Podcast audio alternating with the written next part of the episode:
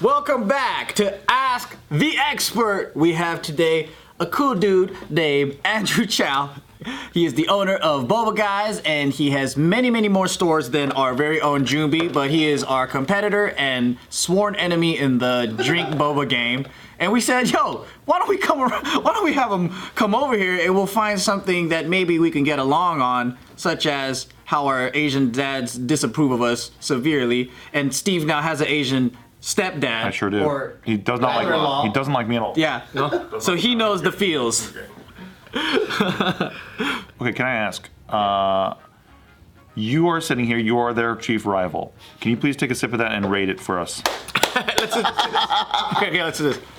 What is your order? What is And I your want order? your genuine. You're an entrepreneur. You're a businessman. You're a rival. But your genuine thoughts on that cup of matcha. We should have done like a taste test thing. And I know, could you right? Guess your I own know. matcha. Um, all right. Well, it's, with the Sun Tzu Art of War, is it like know the enemy? So Yeah, know the enemy. please include branding in your review. All of it. okay. Let me tell you. The aloe's good. I got an aloe matcha. Yep. The matcha is great. It's high quality because it's not too bitter, not too sweet. The green's really good, You know your matcha. Uh-huh. I respect that. Um, and um, because a lot of matcha is overly bitter. you Yeah. notice, Yeah. And then, um, not too sweet. Steve, Steve is he's just like I'm gonna I'm gonna I'm gonna milk this for for. This is what I live for. What about the What about the logo? You like the logo? The Logo- branding is amazing. I love the the idea that there's different colors. It's very vibrant. It's also very kind of like iconic.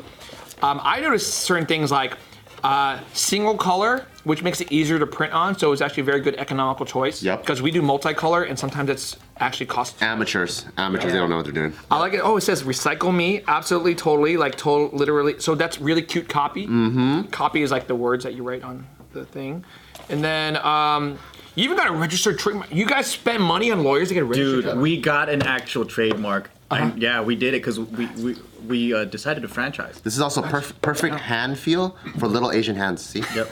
little. Did you Big see this? Asian Yours doesn't have this, but it says Mono minority stereotype. it says fears, uh, doubts, and excuses, Uh-huh. and then you stick the straw in it because you want to fuck them. Say fuck you, bitch. Fuck you, doubt That is, not, that is genius. you fuck those fears, doubts, and excuses. that is ge- how many? and How then many you like drink fears, doubts, and excuses. suck those fears? yeah, suck them. What? Any criticism? Prepare daringly. What do you think of that? What do you think of uh, the, of the logo? Okay, uh, yeah, it's called. It says pre- prepare daringly. Yeah, Are- yeah, is this- that's what we are. Is this really just a consulting? My my consulting hour is like two fifty an hour. Oh shit. So this is. we could kind of afford it. Shit, 250? I gotta. I, I'm kidding. I, I don't. I don't consult. Um, the the other friends. Okay, so really, dar- go- okay. Prepare daringly. I like. If I had to, if there was a small thing, is like, what do you mean by daringly? I agree. And how do you? I don't. I don't understand. And how you have to support that. It's called RTB, reasons to believe. So if you say something, if Boba Guys is next level quality, bridging cultures, I have to prove it. I have to RTB, reason to believe it. Otherwise, it's just it means nothing. Yeah, it's just a random word. yeah. So how are you guys so daring? We pre- well, we prepare these drinks daringly. You put like a bl- no, no, no, no. I'm gonna get killed by my partners. That's not how. No, that's not how it is. No, um, everyone's blindfolded in the back and they have to figure out a way to make the drinks right. And you gotta take your eyes and then you do the, the whole knife thing and then or the, yeah and then, And then even when they before they plug it in, they hope they they hope they pop it.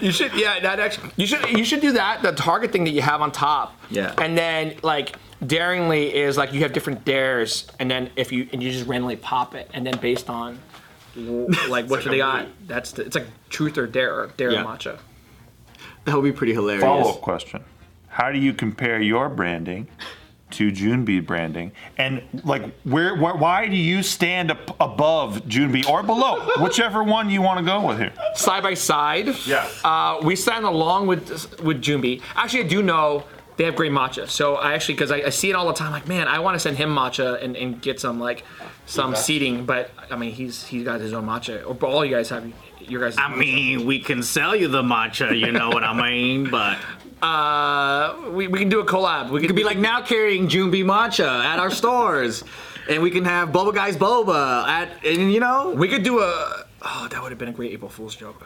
That would have we could have just, What? like done all these trades and like Oh, that would have been it. hilarious. that's cool. Yeah. April is like literally a couple weeks away. Still do it. Yeah, is it it's too Just early? announce It it. takes time to make these like beans sometimes. Yeah. But um, How do you stand above or, or a par I- or whatever? you really want to put me on the spot? like yeah, that? absolutely. Just no, but honestly, give us your mind. No- so that, no feelings hurt, If I'm man. watching this, if I'm watching this, and I want to know how to make my brand stand above or below or whatever, I think this could be an interesting comparison. It's like sell me this pen, right? That's the Wolf of Wall Street. So tell sell me this boba. I think Junbi's boba, pros and cons. It's all about positioning. Al Ries, which is a famous marketing book. So positioning of Junbi. Junbis are accessible. They're kind of more because of the color, the way it's kind of branded, the fun type, the font typeface matters a lot. Yep. Like that creates a little bit more, I would say, technically mainstream. Boba guys, given our typeface and the way our, or we're much more minimalistic, in American kind of culture, it looks a little bit more bougie. So, but that's where we we did the aardvark on purpose. That- We used an animal, which is our, our logo. And you hit the nail for us. We are uh, tr- trying to hit the mainstream. Yeah. Keep it simple. What's an aardvark? Is that an ant ear? it looks like the anteater. Yeah, it's like the thing with the nose. We did it because it was obscure but familiar. It was kind of our symbolic way of. It's like a spirit animal. I thought you guys were UC- UCI alumni. People think that. I didn't know that. Oh. I thought it was because you were uncircumcised. Oh. Hey, hey, hey. Uh, yeah, this one let everyone know I'm uncircumcised. It's just a, you're like it's just a great dick joke. Couldn't let go of it. You have to look closely at the aardvark. Yeah. Check out the nose. it is sticking out. It is. Thick it is. It has no skin at oh, the nose. Damn it, so it's circumcised. All right. I don't think I've ever given an asshole. You're gonna cut this on the, the promo clip. That should be a question on every Ask the Expert. We have like a Navy SEAL coming. So are you circumcised? Are you circumcised or not? I'm glad you agree there will never be women on the Ask the Expert show. Hey, yeah, we, they're not experts at anything. no. I'm just kidding. I'm just kidding. For that, there you go. Yeah. Um. Okay. It's, it's Women's History Month. I gotta say that if I if I don't say something like that, I'm gonna get canceled. There you go. Love it. But um. Yeah. So I I don't know if it's comparing apples to apples because they just appeal to a different group from us. Steve trying to make enemies among and we are enemies, but we want to keep that quiet. Well, I find it very interesting because you guys are sitting next to each other. Why not talk about the difference? I differences? know that's hilarious. I, I fucking love it. that is the major difference though between the two. Yeah, I think our positioning is different. Yeah. I mean, our we use obviously also like we're not just matcha, so they specialize in matcha. I would argue, and we don't, and so we do more coffee and matcha. So I think in that way, in in different types. Your matcha's not as good. I'd like to say people there's this misnomer, there's this idea that jack of all trades, master of none. But back in the old days, you could be a renaissance person. We tend to be a renaissance brand. We can do anything good. Wow. Oh shit. what I have to good say- answer, Jesus. what I have to say is that every time you guys come up with new concepts, right? I always wish that we stole these ideas, like the whole like childhood snacks that we grew up with, and then you did the whole uh, like the Asian market stuff, and then yeah. you you I love that like the Wait, what like is the that? candy. Explain So to the rest of us. so like there's um like when you go to the Asian grocery store, there's like kids snacks that you grew up with, like the like the gram Flakes. the- yeah, Yeah, Haw yeah. flakes, whatever, white rabbit candy, whatever, and they turn these into drinks. Oh, cool. Yeah, That's so really it's cool. like yeah, growing up with Reese's Pieces and then t- turning that into a drink or something like that. That's really cool, yeah. yeah, and I was like, you fucker, I want to. We're not the only ones who did that. Do that. It's like a blizzard. No, but your s- the way that you guys did it in a set is Yeah. it wasn't just one by one. I, yeah, I, I thought that was The pretty whole clever. packaging of it all. Yeah. Yeah, I mean, I think, I mean, I don't get overly serious, but a lot of it is like, if you at scale, if you're one or two shops, you're quick and nimble, so you can kind of like crank out everything. So Yeah. our ideas to roll across 17, 18 stores is really Yeah. hard. So I have to think way in advance. Right now, like. You know, our April Fool's one that we did, we actually locked April Fool's a year. I'll just tell you. When does this come out? April after April Fool's or? I'm, I, I'll bet. I bet. I'd put though. money on it. Yeah. So like it's it's it's uh what did we do this year? Oh, it's um I think Broba guys. Robo guys. Yeah, yeah, yeah, yeah. So it's gonna be like muscle milk and a shake, and it's like, oh yeah, yeah. So that's why Bart just likes it. Bart's like, oh, I'd buy that. And you're like, no, you're an idiot. It's a joke. I know. that's a good April Fool's joke, That's on right? April 2nd, too? Well, we did canna boba that blew up, like cannabis boba. We actually made it for Vice, um, because they they kind of pitched an idea, and because we were in their their kind of portfolio thing, and we're like, we can pull it off a, a canna boba, and it's never been done.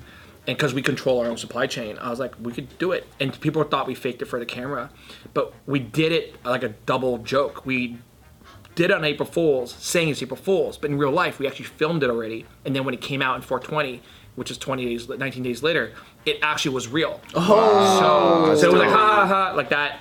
So we tend to do that. So the question is, is like, do you?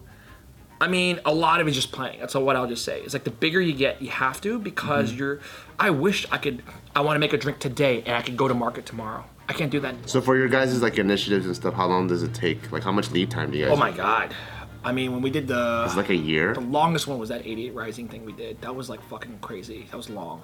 like a year and of planning. Uh, less than a year, but it was long. It was like maybe nine months when we first. kind of- Wow. you have to arrange, you know, deals like that. We did something with, I mean, uh, ArcLight Cinemas. We did stuff with. I'll tell you the one that maybe I could start leaking is we have one with. Um, Ooh, I don't know if I'm allowed. Actually, I can't, they don't. They don't care, but I don't know if our team will care. But it's we have. It's likely we're gonna work with Care Bears. Oh, cool. Yeah, so that was a huge one. That's that, tight. they're down here actually, uh, Cloudco. Wow. And um, I don't know if I can leak this, but Junie's gonna be doing some stuff with, with Walt Disney World. So yeah, well, well, yeah. I can't really talk about it very much. But this, With all the public parks, too, we're gonna be That's what- doing that's something what with the I'm public parks. Yeah. Oh, in the public park. I'll do Legoland. I'll, I'll sit there, Legoland. Oh shit, that's well, we're gonna be working with the Department of Water and you know water and power. power and General Electric and you know. I'll work with Planet Earth and uh, the UN. Oh shit, he got us. Oh fuck. No, but uh, as you get bigger, it gets more complicated. Because if I do something small, the problem is if it's a certain size. It's this idea of scale, right? Yeah. I do two local. The, the 18 to 16 other stores, they don't make sense because it only works for my Long Beach store or my ah. Fillmore store. I then have to do it at scale. If I do it at scale, you work with partners that need to plan because they got to go through license approvals and all these Yeah. things, right? So like I gotta like right now on my drive here, I was approving. I was literally at the top of mind. It was I was approving Care Bears because uh, supposedly we moved the cloud wrong, right? So what's cool is we have our aardvark in the universe, which is uh, think about convincing Care Bears. Let's just say how many people understand what boba is inside. They're great, Cloudco, you're amazing, but you know you have to convince them, and you have to sell it internally, mm-hmm. and then you got to get the execution and approval. Yeah. So that takes months. Wait, how did I not make fun of this five minutes ago? You're working with Care Bears with Boba? Yeah. Crazy, right? What's the what's that? Where, how Care is that- Bear stare! Who even comes up with that? How do you even sit there and go, oh man, if only we had Care Bears, we could really the scale." collaborations they do it didn't really make me go weird because Yeah. they do a lot of weird stuff like I guess I that. just haven't seen your business because I, I I only know Junbi shit. But that is so fascinating that you. So it's your aardvark character, cartoon wise. I guess I'm just as informed as the audience, maybe. But like they are g- gonna be doing something with Care Bears. Yeah. So the, the they they're owned by a company called License. Uh, the licensor, I guess, is called um, uh, Cloudco. But it's not even about money because generally how it works in these deals, and um, this is so ask the expert. So the question that I'm assuming somebody's going to ask is how do you do make these collaboration deals? So a lot of times you, you have to think about it. It's all about incremental value, right? So it has to grow the pie, as I said earlier in the first episode. So if you grow the pie, meaning if I did a Care Bears drink and I gave them like a percentage cut of their license of a drink that normally would have already sold, like it doesn't didn't ever grow me. They're just using me for advertising. In that case, you got to pay to be on my cup. Mm-hmm. I've done that. We have a lookbook. We have we come from fashion, right? So we had a lookbook where we have models. I'd love to ask you guys to be on my model, our next lookbook, by the way. You, you flip through the lookbook. We have quote unquote ad placements in them, like different, like Oatly and all these things, or Hilton. Hilton's in it, and we tell people where to go if you're traveling in California for and stay at Hilton. So that's kind of like where it works. So it's additive. But the problem is is like where do people get money? What do they want? What do we want? What we need from Care Bears is for me, this is less about Boba Guys. This is about culture. I mean, we have a book. We didn't name our book the Boba Guys book. It was the Boba book. Mm-hmm. We know our role is now in America, probably if not the world. Our books in different languages is we have to grow the pie for everyone. Yeah. That's how we, you know, and that's why generally where most people understand now, mm-hmm. that's what we do first five years, people hated us. Uh, some people, Asians, certain people hated us because they thought we were sellouts. I'm like, no, no, no. If you ever look closely at our platform, I'm always, I'm Trojan horsing culture. Like, I'm how more people know about ube and these Korean banana milk and the history of that and slanted coffee jelly that we did. Yeah. because of us, because we had four million people. Starbucks and Philz Coffee, I love them. They're not doing anything like that. No, not even Panda does into that. They're not going to history of General Tso's chicken and sweet and sour and beef and broccoli. We're probably the only in our world, the Asian concept that actually has the ability to do that. So, and Kung Fu, I love them too, Kung Fu Tea, but they're not doing that. They're doing more memes. So, shouts to Kung Fu Tea, they're great. Um, the problem then is like, how do you know how to like, like it's it's it's it's a very delicate kind of balance of like storytelling. So you grab a market that ha- hasn't even doesn't know what boba is, and you're like, "Hey, we can like infuse culture into it." So kind of it's kind of like giving people culture without they even know it. Yeah, Care Bear specific. I'll give you. I'll. Uh, my my co-founder might get mad, but it doesn't matter. Um, I'm, I'm the CEO. I'm fucking. Hell, fucking yeah, bro. I love um, that. Well, he's the one executing the license Yeah. deal right now. Is that uh, ultimately when they came to us, we we have people who approach us all the time to do collabs, and so Uh, because we have retail, that's the one thing too. People don't realize the power of retail because a lot of these places are digital. To do something physical is actually rare at scale. After us, they're going to go to McDonald's, but McDonald's is too big. Not everybody's going to get a McDonald's deal or a Starbucks deal. So we're like right at the right size where if they wanted to cover all of California, they can work with us and kind of get something out real quick. So like you know that's why studios we work with A24 who did a lot of great films. So that's kind of more the artsy crowd. I think with like Care Bears, I literally because I grew we grew up with it. Yeah, I mean, I was like Care Bear it's insane. so when we were negotiating that deal was you know just a little bit of what merch would we work together and i said i don't actually care what merch we make Nice. the thanks i had to catch up I on caught that. it. i really just care if you Uh, if you put our culture into your culture. And so most of my negotiate, I'm the negotiator. I basically said, it is where I would say our, our fight bulldog. I was texting you guys about being a sheepdog, right? Like, I was like, one thing, I, only thing I really want is you incorporate art, aardvark and boba. So can you drink? I want the Care Bears to drink boba. Never been done. So they're, they're oh. whole. I could. I wish I could show you because it's on my phone right now. That's the that was the license. That's the art approval I just had to get approved on the drive. That is that is next level. Do you think some old Asian man's gonna see that and he's gonna cry? He's gonna be like, I, never thought I'd live to see the day. that Mr. Mr. Hugglebear is drinking boba tea. Chicken boba. But that's all I wanted because I want somebody That to is think next that it's level. normal. though. That is That's next. awesome. That's that's seriously awesome. Only n- thing I Yeah. wanted. Yeah. You can ask. I mean, Cloudco, who's watching, their license team are going to be like, "That's literally what Andrew demanded. It was the only thing."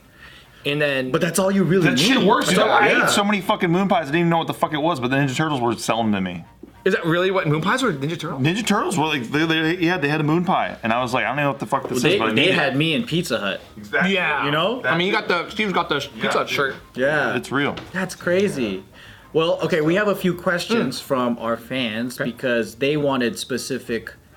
They had we asked, and they they I think they actually did some research on you. Oh, shoot, Because okay. these questions are very specific to you. So Lauren Reyes, she goes, "What have you learned from being an entrepreneur that you didn't from working for another company?" So there's a couple of questions she hmm. asked, but that's a good first. Yeah, That's a really what- good one. And then she goes, "What would your advice for young people thinking about being an entrepreneur uh, straight out of college? And also, would you recommend getting a job working for a big company first? So the first one is, what have you learned from being an entrepreneur that you didn't from working for another company? My memory's not that good, so I have, you're gonna have to repeat. Okay, sure, sure.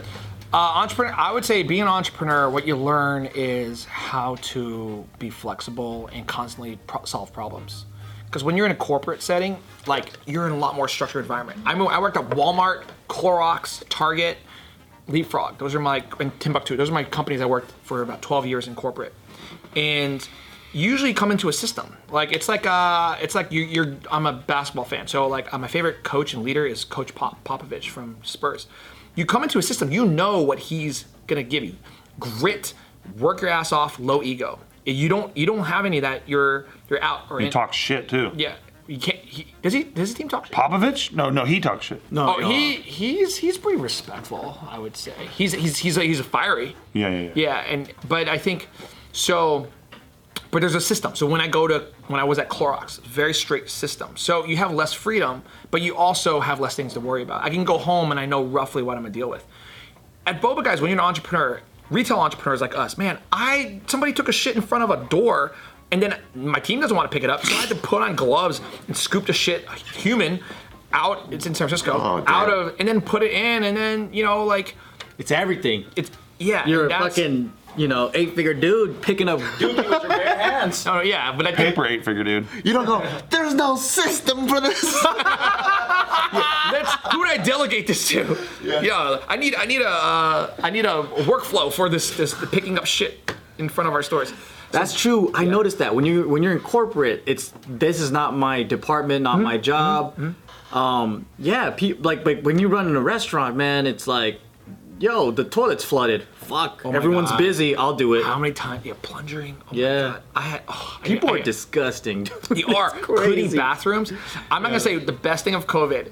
COVID sucks. Hundreds of thousands of people died, all that kind of stuff. Yeah. The one thing about businesses that I think almost every business will say, if you're watching, you probably show up in comments, is not having to clean other people's shit because they can't come inside your stores anymore. Oh. That actually is like silver lining. Uh, that's the one thing. Because I was like, how come closing stores is so much easier? And I'm realizing I don't got to clean other people's bathrooms, in the, our, my own bathroom anymore. Yeah. It didn't even occur to me like six months in. I was like, Yeah. why is it so much easier to close the store now? Wow. So being an entrepreneur is learning how to be flexible, work on the fly, all that. Having a lot of Wow. mental, it's mostly a mental game. That's Yeah. why, I mean, you, You gotta be tough. You do. Yeah, I mean, Yeah. when I do these panels and people ask me about like starting businesses and stuff, and what would my thing be? It's um, how to deal with your own emotions. Because it's it, like you said, it's a mental game, and then you, how do you deal with your own brain? And then you gotta. The bottleneck of the business is you and how you think. you can't and you can't also i mean it's leadership because you're usually if you're the founder ceo Yeah. or founder usually and then as you grow to ceo usually you know like you're just as frustrated with things too but if you um, in leadership like the attitude reflects leadership right so if you're super cynical and everything's like oh fuck this da da da da, even if you feel that your team will pick that up Oh, you don't want to Yeah. complain to your team at all. Oh. You gotta, you gotta. No, everything's great. Everything's perfect, guys. You're not gonna be working with Care Bears talking like that. yeah, exactly. Well, I go into those meetings hot sometimes. I'm like, I'm doing it because a landlord kind of like fired me up, or we have a personnel issue, but I can't talk about it. And then I go into a meeting like a Care Bears, or I'm talking to a different landlord. I'm talking to you guys. Yeah. And you're almost like a switch. So there's this idea that you're almost like, I'm gonna say role playing. Everyone's like, oh, Andrew, like, like you always talk about in my IG, like, oh, it's emotions. It's almost like you're an actor. I'm like, my, my handle's like a chameleon, chameleon. I'm like, because I feel, even as a CEO, you have to regulate your emotions all the time. As frustrated as I could be, here it's why this, knowing you guys, I could talk about business, which is like my core, my core expertise, but I actually am talking in a in a way that feels super free, which I almost never get, right? Because right now I can talk about you guys and shit on certain ideas or whatever. Like I don't ever get to do that in my own company. Mm. And if in my hat outside, well, in my own company, they're going to be like, "Oh, Andrew's too critical." I got, you know, I have Oh. a therapist and, and executive coach now, and like I used to, I got feedback that Andrew's intimidating. And I'm like, for a CEO, I'm not intimidating. I think I'm pretty casual. But then I could see why. they why. should meet me. Yeah, I know. I know. I'm like, please. Oh my god. We should do a CEO swap. I know, Like, right? like Okay, a- like, you're gonna wish you had him back, bitch. Yeah, exactly. It's like, yeah, Uncle Joe's gonna come. We gotta be like the the Asian mom that's lecturing the fuck out of their kids and like about to beat their ass, and a phone call comes and they go, "Hello." exactly. I know. That's what we gotta do. Does Boba guys have Onimacho? we, we did have uh, onigiri, Yeah.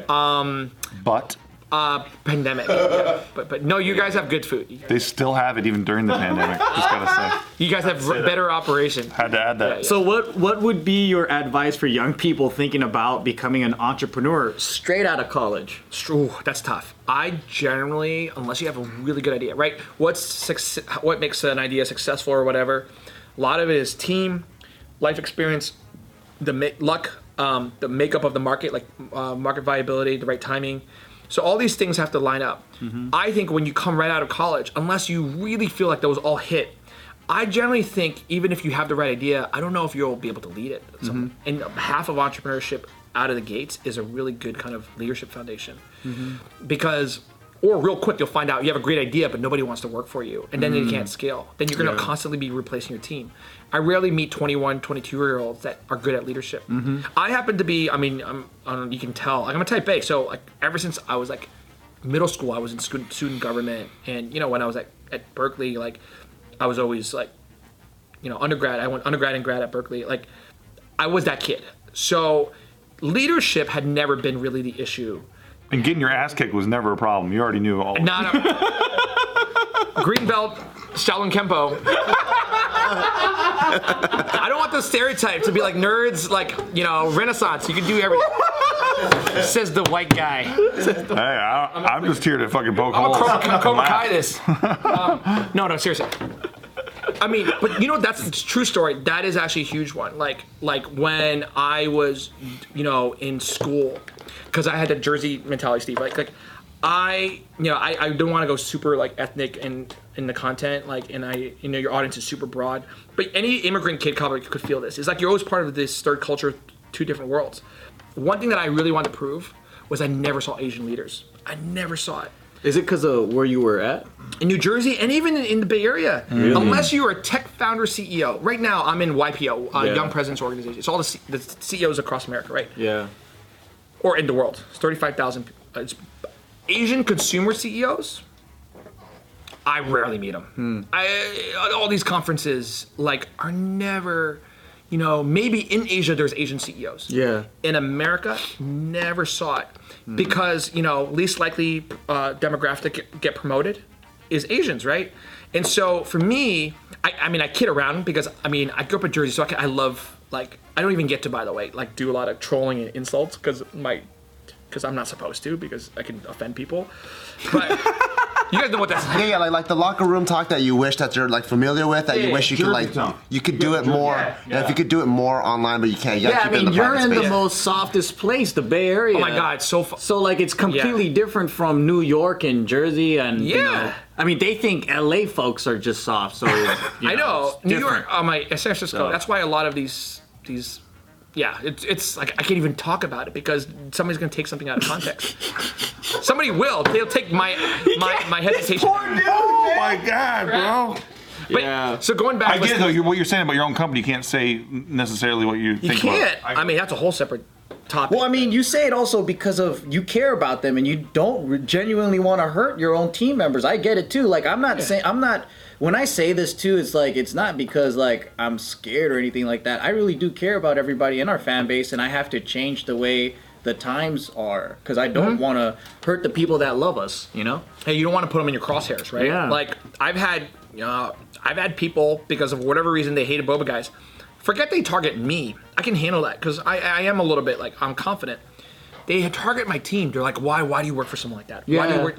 That's when I'm like, you guys are fucked up. That's toxic right there. You gotta protect Yeah. Mm-hmm. your family, is what I say. Like, I don't mind it. Like, I could take as many fuck yous as whatever. Yeah. But it's like, I know within my team, people don't sign up for those kind of, you know, comments. Yeah. And they're sweet, amazing people, but Yeah. nobody goes into a job, which maybe in college or whatever, and unless you're the owner, no one's that vested as much as they, much as like like you. Um, would you recommend getting a job working for a big company first? Ooh, Th- That's what you did, right? I did. I would say what a big company teaches. I don't know if there's a right order. What a big company teaches you is you learn how to listen a little better. I don't know if you felt this way when you were in the in like military. Like, did that give you discipline because it's an institution, right? You got to have follow certain rules. Do you feel like that? Made you Um, I think it was kind of like a double-edged sword, where like, um, I think when you're in the military and you see how the way things operate, and yes, it's tougher, right? And but because of how tough it is and how a lot of like the more like luxuries you kind of just put to the side, but like uh, things that you need to accomplish happen much faster. You go in the civilian world, and then now you're like, "Fuck, everyone's a fucking pussy," and then you're like, "Son of a bitch." But then now, and then also like, so leadership is also different too, right? So it's like, it's um, in military, like because, and I th- and I think it's due to every branch has a boot camp. So you have a, a like a very fast forward, like fat, like fucking fire hydrant in your mouth way of learning how things need to be before you join, right? And then now it's like, okay, cool, I, I'm- I, I get with the system. No other company in the world has a boot camp. Yeah. So you're slowly learning and picking things up, right? And I think like so and that's why I think a lot of veterans like working with veterans because like they look at each other and they already understand. Uh, We have an understanding of how things should be. Um, if I have a fever but something needs to get done, I'm not gonna go, hey, I'm fucking entitled. Where's my health insurance? It's like, no, this let's fucking get the job done and we'll do whatever it takes, right? So I think there's that part. But then the other part I think that's cool is uh, if you just have a bunch of like like like you say type A people, the whole world is in type A, and then so you lack a whole set of communication skills that I think you learn about talking to people, understanding empathy, and then also like motivating in a non-toxic way. Because that military also can breed a very toxic form of motivation where people could be depressed and burnt out and they don't even know. They just think I'm such a fucking high achiever.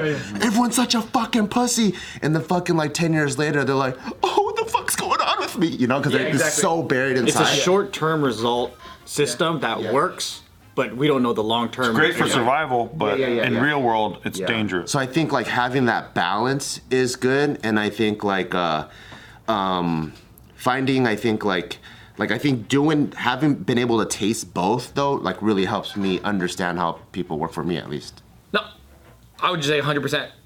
I just think same thing. So I actually agree with you with like I think people should go into a corporate environment and you learn at least how things have been done and perfected and honed at least in another way so that if you know if you want to break the rules you know what rules to break versus just going like i'm gonna do something fresh and brand new but you're like but you don't even know the history of how things been done yeah Yeah, I mean, I'm not. I don't want to overgeneralize whether it's people I know or teams and everything. It's just that like there's a certain type of decorum and etiquette which people are like, oh, that sounds so corporate. I'm like, no, like honestly, sometimes I feel like when you don't have any part of institutional experience and you're always like everything is at your beck and call and there's no rules anywhere, you actually ask questions that kind of interrupt flow. So it's not about like somebody trying to oppress. Right now, everybody's anti-authority, right? And I'm like, it's not like everybody's an oppressor. Every CEO, every owner is out to exploit. Every everything in the military. that sounds crazy I know, but the people who paint that, is, but the people who paint that are generally people who have no experience outside,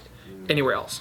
I get this whether it's our own team member base and all that kind of stuff. They generally, I can tell when somebody kind of like pipes up, and my managers start telling me how. Yeah, when I was an anarchist, I was a pot smoking high school kid with no job experience that thought that everything was power hungry and greed. is, is, is that really the tr- like? Yeah, I was a I was a hardcore communist. I studied Marx, and I was just thinking that you know my favorite band was Rage Against Machine, and Yeah. you know like I was just I, I so I get these kids, you know, like Yeah. you see the the world is full of hypocrisy and fucked up. Yep. And you have access, the closest access you have to a rich person, you want to take it out on them. Yep. And it's like maybe you're their ideal character of what a rich person is, so they attack you, not knowing, you know, other guys or Yeah. whoever. Not knowing you're picking up human shit with your hands. Yeah. Outside of your store. But yeah, they can't. Yeah. They can't even afford to humanize you. Right. Right now, Yeah, everyone's. no. But then Yeah. what? They're like, I don't know, 16, 19. You know, like I remember being that age and angry and Yeah. not knowing where to take out my shit on. So I have a lot of heart for them, even though I make fun of them a lot. But I, I've been through that phase. Yeah. For sure. Yeah, but then later you realize, oh shit, you know, there's a reason for hierarchy. Mm-hmm. There's a reason for order. There's in this and you're kind of like, well, duh, this makes a lot of sense when you see it from a top bottom view. Like, with- not top as in you're better, but like everyone kind of went through the race at different stages, mm-hmm. and some people won first place. It just happens because you mm-hmm. ran the fastest or whatever. So after you get there, you're like, oh, duh. But then when you're down here, you never even started the race. It's easy to like Yeah. be a person that's criticizing it or whatever. You know, it's actually a pretty cool blend. So, uh, on another Ask the Expert, um, my friend Don, who's like a former special ops guy, so he's like a leader, the leader in the Marine Corps. Um, I But he wasn't Delta. but I joined I joined one of his classes because he has like this whole pool fitness business that he's starting. And it was really cool because it's him and a bunch of other special ops guys. So they're like probably the toughest people you'll ever meet. And what they do is you have like a briefing, you go through, through the whole workout, and all of the workout is underwater. So it's really scary. Like you're gonna be holding your breath for 30 seconds, a minute at a time. You come up, you do burpees, you jump underneath. There's like a lot of really tough stuff because a lot of times you feel like you're gonna drown. after they're, they're done with being like the I'm an alpha motherfucker, this is some hardcore shit, they do this thing called Circle of Trust where everyone stands in a circle and we hold hands and it feels like you're almost on like a hippie camp. And then now you talk about the most vulnerable things that happen so that you can talk about it so as team members you can watch out when other people are in trouble now. awesome. It's most of the it's like the most healthiest mm-hmm. thing I've ever seen It's like this is how you slit someone's throat underwater, and then you hold hands and go, "I was really scared, but I was holding my breath." Yeah, they're like talking about the vulnerable things. I'm like, how much of a pussy can I be right now? Because I didn't know if it was like your definition of a pussy or my definition of pussy. Because my definition of pussy is way pussier than yours.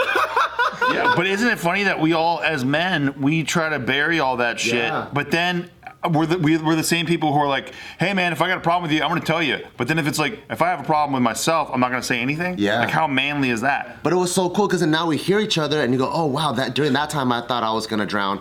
He thought he was gonna drown too, and now you have this emotional support. So when we're back underwater for the mission or whatever, you look at each other and you have an understanding. I got your back, you got my mm-hmm. back, and it was like, it was like very very supportive. It was it was cool. Especially in an environment where nobody wants to say that they're afraid. Yeah, yeah, yeah, yeah, yeah. Huge. Yeah. Yeah. Wow. Well, okay. Here's another. Oh, do you had something to add? No. I got one question for you, real quick. Um, so you have scaled a business big time. You started with a pop-up shop. Mm-hmm. What would you say is how hard is it to control your brand when you're scaling like that? Oh fucking! That's hard. That's the actually great the- question. Scaling is they- there's books and books on scaling. Scaling is I think the hardest thing. Scaling not just operations, scaling people and leadership is I think the hardest. Scaling culture, right? Because I mean, you guys all we all really when you I watched JK, you know, blow up when it was just you guys making films, and then you have you have teams and you have different channels, right? Like, We ran into that, not understanding Yeah. what it's like to scale. Yeah. and nobody there's no school for scaling it's like even if i, I don't want to like sound like oh i went to business school but like when i even in business school they have no there's no way to teach this Right. because it's it's it's almost like half learned you're like building a plane while you're flying right so you're it's i think that's a whole other thing that i love talking about but it's like a huge beast which like how do you scale right In your company, do you guys have like a chief brand, chief branding officer? right now it's technically under me So in your company, the CEO is in charge of holding onto the brand and Yeah. I see. Yeah. So, but one day, I think as we we're like 350 now again. So we prior to pandemic we are like 380. So we're about to catch back up. What does that mean? Uh, 350 people. Sorry. 350 people? Yeah. Oh fuck. Yeah. Yeah. That's a lot. This is actually a good segue to one of the questions Oh, that our and fans That's a big fucking company. JK JK asked, "Do you prefer to create a business on your own or have partners?" I actually think it's great. It's like it is like marriage. If you can find the right one, which is hard. If you can find that right person, though, Yeah. I think you know it's better to have some people. It's already lonely enough being an entrepreneur. What do you hate about your co-founder? That's actually good because that's the that's the follow up question. What's is- his biggest weakness? Um, so the follow up question is, how do you trust someone or know they are the right person if you do have partners? This That's- is, I think that's it's like cool. marriage. And are there qualities that you look for? Or Like, do they suck dick amazingly well? really good. No teeth. You know? Um, I think. Ooh, ooh. I mean, I want to joke on this, but because if he's watching, I, I want to be serious. I want to be serious. yeah. Uh, yeah, you love him. It's like it's like. Well, I would say like it's it's hard enough to find one soulmate, like my my, my your wife or spouse. How- When you your co-founder, how do you find two soulmates in life? Because your co-founder Yeah. and partner you guys, right? Like Yeah. businesses together. You guys have been around for almost more than longer than us. We've been around for a decade. How long? You guys also. This is our 14th year. There you Yeah, go, right? it's you crazy. know, I respect that because people grow different. It's like marriage, though. I, I think the number one is how do you know when you want to be married, and it very similarly is how do you know it's someone you want to do business with. That's true. And so he's the opposite of me. I'm like a little more extroverted, like charismatic, like out there and and alpha. Yeah. He is like a Zen monk, and they call me hype priest because I kind of like get preachy and TED talky. He's like hype. He's like hype monk. Like what? True story. He's it's not a, it's not insulting to him at all. He's such a kind of hermit sometimes. Uh, it's like Wong. Like I'm more like Phil from Wong Fu, and then like Wes and Ben are good friends. And like um, uh, if you guys know the Wong Fu group, is is like the uh, he disappeared during Christmas like two three years ago. We were like, "What are you doing for holiday break?" And I was like, "I don't know." So well, he did know, but we didn't really tell us. they people ask me, of course, hey, where did Ben? His name is Ben. Where did he go for uh, Christmas break? You know, he's not coming back until January. I was like, I don't really know. I think he's going home to Texas. He's from Texas, and then I found out later that I think he's in, in Asia. So I'm like, he flew. He he checked in at a uh, airport. I saw him tag an airport. Like he's in Changi Airport, Singapore, or something. I was like, oh, okay, well, all right, whatever. I found out when he gets back later, he did a retreat on a monk reservation, building like houses or villages with monks in Chiang, Something Chiang I Rai. totally wanted to. Yeah, you and him would. Yeah, you, he's the one who the mushroom. The Oh yeah, that was yeah. him. Oh shit. So he's like he got into mushroom and foraging. He That's carries a right. forage knife. When he got his mushrooms, Yeah. I think we found Joe's real best friend. yeah. So that's what I mean. It's him. But then you got someone like me who's like bombastic, louder. Yeah. But we fit well. I mean, because obviously when the cameras are off or whatever, I, I turn I tone it down. You have to. Yeah, it yeah, down. yeah. And he knows when I'm gone. Sometimes, like right now, he's at headquarters. He's the one who's gonna be, hey Ben, Andrew's gone. Like, you know, do we uh, the Care Bears and all these approvals we were talking about today. I mean, he's the one who's like, Andrew looks good, looks good. You know, that's how I knew the cloud was different because he goes, they had me redo the art. So I was like, okay, cool, cool. So I think things like that you have to trust. So it is like marriage. So now the real question is, Was it like you know? trusted him before, so you knew you can go into business, or did the trust build Yeah. Were with you guys business? friends first or? Definitely friends first. You got to date them. You got to like know it fits. The the the you have to Yeah. because So it's just like marriage. I think it's the closest thing. I just, it's usually my go-to answer. And not fucking.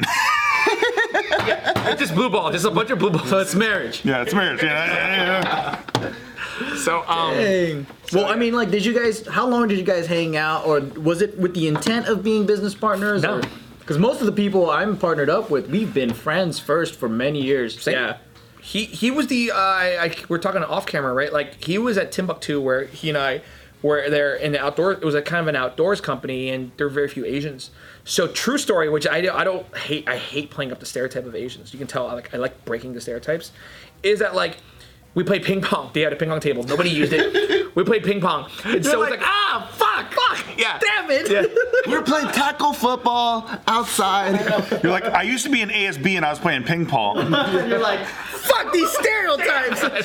and I was doing karate and shit. It's okay, I opened a boba shop. Ah, god damn it. Son of a. I love it, dude. I know. But that's probably why I'm trying to make up for like breaking out of it. Yeah. But it. So so we bonded because nobody in the office. There's like this empty ping pong table. We started roughly at the same time, and then I remember him coming over. He started like two weeks a- uh, ahead of me, and nobody used this ping pong table at the corner of the. It's like an open warehouse office at Timbuk2 in San Francisco. And, and he goes, "You want to play ping pong?" I said, "Do you play ping pong?" I was like, "Of course, I'm Asian." And then, um, "Do you want to play?" And I was like, "Sure." And so we were like known. Well, we both didn't know, which I found out later. Our friend Lizzie said, "You know, you and Ben are hilarious because you're like the first time anybody's ever used that ping pong table." Oh. And I was like, And it's the only two Asian guys.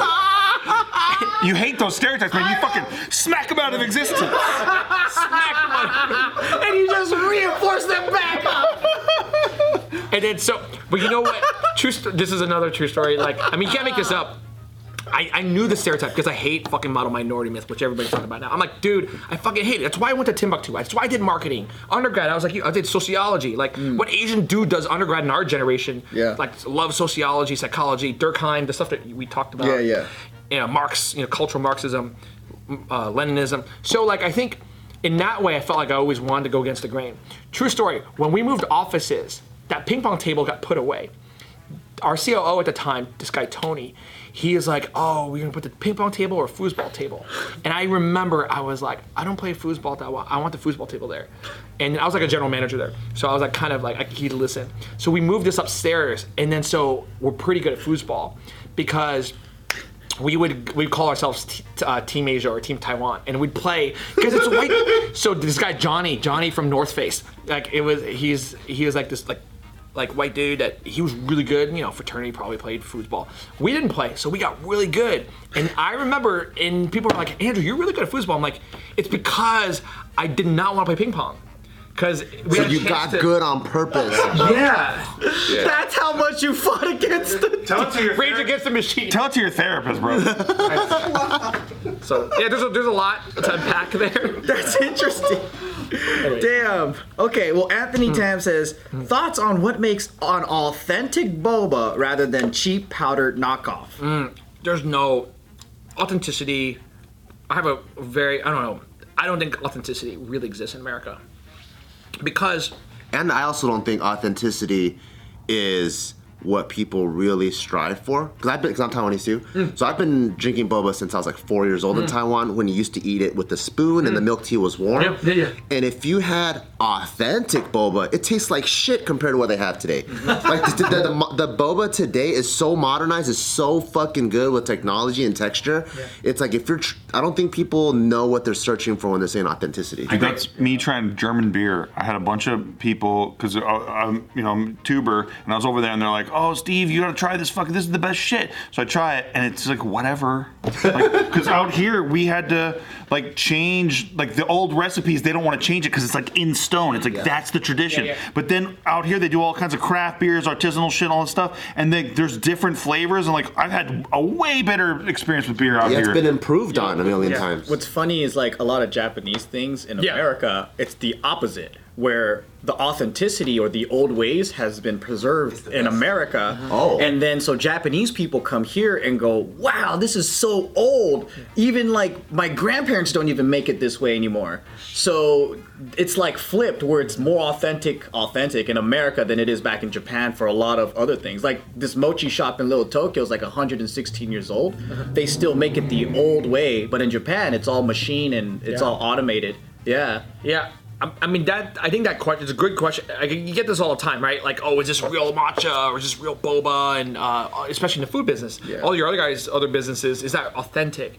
I think the problem. I think it's more indicative of the people who generally ask that. If I had to be honest, don't fully. I would say they're like not fully like fully globalized yet. Yeah. If you're fully globalized, you see the best pizza in the world in Japan, not in Aus- not in Italy, to Japan. You know, like uh, Which restaurant? They won that award from the the the, the Neo Neapolitan yeah. people? Yeah, that or um, what's the one? on- It was on Ugly Delicious. Sak, sa, sa, samurai. samurai. One of my favorite videos um, was what BuzzFeed did with the. They had like Asian like college kids trying Panda Express, and they had like like older like Asian people like first generation oh, trying it, and they all like all the college kids like this is not ew, this is not even oh my god, this is disgusting, and then the, the, and then all the older folks are just like oh yeah, this is great. exactly. because because like the authentic thing is to me it's for snobs. I mean you can argue obviously there's authentic stuff but like our friend casey's kind of a snob about like if it's not authentic like i heard him the other day this cat's like He's like, uh, he's like, I don't like Italian food in America. It's too, you know, Americanized. And I'm like, who the fuck are you? Who the fuck? All right, Gordon Ramsay. Think about all the Italian families that moved over here, just fucking did all the recipes and shit, and then but Casey's just takes the entire restaurant business for Italy and dumps it in the trash as if it's in, in America. Like it's just it's just a snobby mentality. I love him by the way. It's not he's like no, but it is the same. It's like Yeah. a purist. yeah, purist shit. What is pure? Everything is an adaptation of something else, and food and culture constantly evolves Yeah. And changes. Like American Italian food was because they didn't have the ingredients and it was Exactly. a different region. Such as like um like hawaiian food or like hawaiian local food right? Like it's a mixture of japanese filipino chinese you know just all it's a mix. And i feel like that's what american america is really. Like yeah. We just that's I would rather yeah spend this energy talking about you know people are like oh then is that appropriative or is that you know um, appreciative and I'm like that's a weird dynamic appreciation versus appropriation who's the who's the gatekeeper there what I prefer is like attribution which is like three A's like not appre- appreciation not appropriation it's attribution meaning if I think of like Rap Genius or Genius.com where there's lyrics and you read the lyrics and you're like oh that's that's full, pulled from Biggie that's from, from that's from Pac. That's from J. Cole pulled that from from original Jay Z. I think when you see that and you could see where it's attributed, I think you need to know matchas from Japan Mm-hmm. and that it's very sacred or you know certain things are Taiwan is from is And we get it from a farm that's almost thousand years old, and Really? they they um they they provide it to the shogun and the you know emperor. So like it's a it's a quote unquote as authentic as it can get. There you go. But then people that don't know, they'll see that it's mixed with a new age. Yeah. And then they go, that's not authentic. Yeah, they're gonna exactly. Yeah, but the but the actual tea is from a very authentic It's so place. authentic that all the lady workers, when the guy walks by, they look at the ground.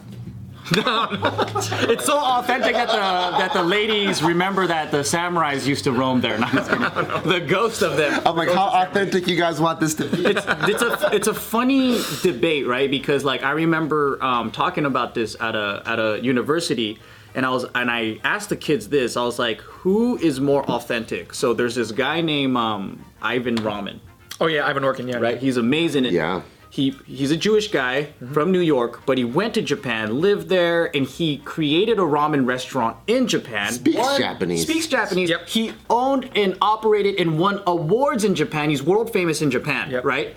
So let's say he opens he opened up a ramen shop Next door to here. Boba Guys. Really? Oh, New York. Yeah. That was oh. That's why I know Ivan. Yeah. Oh, okay, so so Shouts so to Ivan. You know, personally, Well, yeah, yeah. 25 Clinton, 23 Clinton. Yeah, so he opens so he opens up a ramen great. store, right? And me, I'm Japanese, don't know shit about ramen. I love to eat it, but I can open up a ramen store right next to him. And what might suck is people will say mine's more authentic because I'm a mm-hmm. Japanese man. Mm-hmm. And to me, I'm like, is that really fair for someone who's put his heart and life into studying and, and creating and he's some might say that he uh, he, he he he fucked it up because he made his own style. And Joe's microwaving ramen. This is real. This, this Maruchan Nissan is really. this is authentic fucking top ramen, bitch. and they're like, oh yeah, this one for sure. Yeah, yeah, yeah. my microwave Japanese. Yeah, it's so fucking Right? funny. Yeah. I don't know, right? I, I Yeah, really I know. don't know. There's a there's a spot down in um, uh, Hacienda Heights, and I think it's called Sushi Show, right? All the all the mec- uh, chefs are Mexican, the sushi chefs, Uh-huh. and a lot of people might say, "Hey, it's not authentic because it's not a Japanese sushi chef, right?"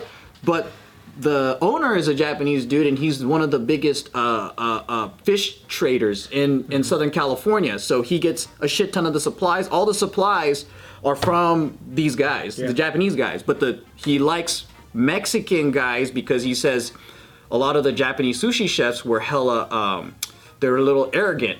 And they, they were stuck in their ways, and then he mm. had different things he wanted to evolve to the restaurant, and they wouldn't budge. So he says, "Fuck you guys!" And then he got the guy that was maybe working in the kitchen, and he goes, "Hey, come here!" And then he just taught him, and he liked them because he's like, these guys are they're ready to be flexible, they want to learn, and they're different from these hard-headed Japanese chefs. And probably some of those workers might spin off, make something, and infuse, you like know, a like- Mexican sushi Yeah. thing or whatever. And would yeah. we be mad for that? Yeah. I wouldn't. I'd be like, it depends. If they're like appropriating it, like if they're like so like, oh, I created a brand new thing, it's the best thing ever. But he's like, no. If the owner of that new place is like, I worked for this sushi place. The owner was Japanese, really took care of me, and I love you know hamachi or uh, like whatever their favorite yellowtail. But you know this this fish is from from Mexico or this is uh, I made a version of a al pastor roll or whatever. I think there's something there. I think that's why I think going on is it's the culture of the policing and the Yeah. you know it's that's I would say Yeah. just don't write it off. I mean, there are examples of these people that fuck it up completely. Well, like- you know, like they're not doing their due diligence. They oh the mahjong ladies that, Right, they- sure. they kinda- yeah that's different. What's the word? They fetishize Yeah. right? The the, the they- cultures and then they they that there i'm not saying that that doesn't exist. I would say that not everybody is doing that. There are it's it, that's why it's it's hard. You can't just look at a picture and judge it. You got to hear the stories. You got to mm-hmm. see what's going on. But at the end of the day man it's it's it's just a really fucked up time. I agree. yeah anyways uh that's all we have for today great conversation It's a great time to do business though. right Great- Let's start this Japanese pizza. let's all become authentic you know and- I want you to microwave ramen next to somebody. I really do. I, and call it authentic Joe's Japanese ramen. I want you ramen. dumping top ramen into boiling water. That's all I want. Open up the little Tokyo and, And then get a bunch of BuzzFeeders to come through and review it. authentic Japanese man. Oh, it'd be so good.